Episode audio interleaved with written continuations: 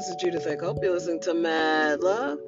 You know, I had a thought this morning, and it's just stuck with me, and I wonder if you guys would would agree with me that sometimes you just have to do difficult and and un unfulfilling things, unpleasant things in order to grow, right? I mean, it would be ideal if people could grow through pleasure and not pain, if people could just grow through, you know, I'm so happy and I'm learning all these life lessons, said by no one. No one ever grows when they're happy, right? You grow through adversity, you grow through resistance, you grow through through training. You know, it's just like with your physical body. You can uh, work out and lift weights, but if you're not doing the proper amount of resistance, you're not going to keep growing. Uh, it's the same with, with life. Sometimes you just have to do unpleasant things to grow. I know it's frustrating. I know it's been frustrating for me. Uh, listen, no one is ever going to listen to this podcast and say, boy, she really loved being a caregiver.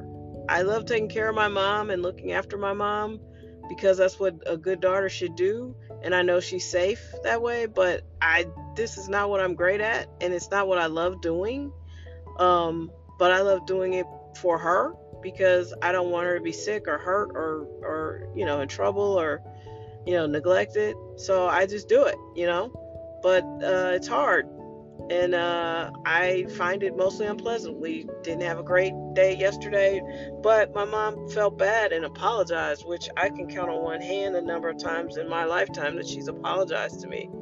But I mean, in a lot of ways, she's just getting out of her mind, and it's hard because I'm trying to have logical conversations with someone who is illogical, and it's hard because it's my parent. And then, you know, your natural reaction is, we just had this discussion, or I just told you that, or we just, you know, and that's when I lose my patience. I'll explain something to you uh, once all day long. But when we start getting into four and five times, and then you're getting angry, and I'm not saying what you like, and then you shut down, and then you like, yeah, I'm not good at that. So uh, this has been a journey for me.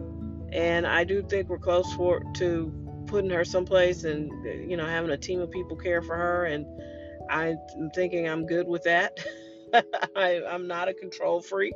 I'm ready to give up that kind of responsibility. It's hard to be responsible for a whole grown human being, um, especially one who doesn't really want to be taken care of. You know, you got to deal with that too. So, you know, I'm thinking of one person in particular who's doing something really unpleasant right now, really unhappy, super frustrated, but I think this is good because it can make you grow. And I pray that we all find a way to grow and evolve through pleasure and not pain. But so far, pain is the name of the game. It's how we, it's how we process. It's how we uh, decide to make a different decision.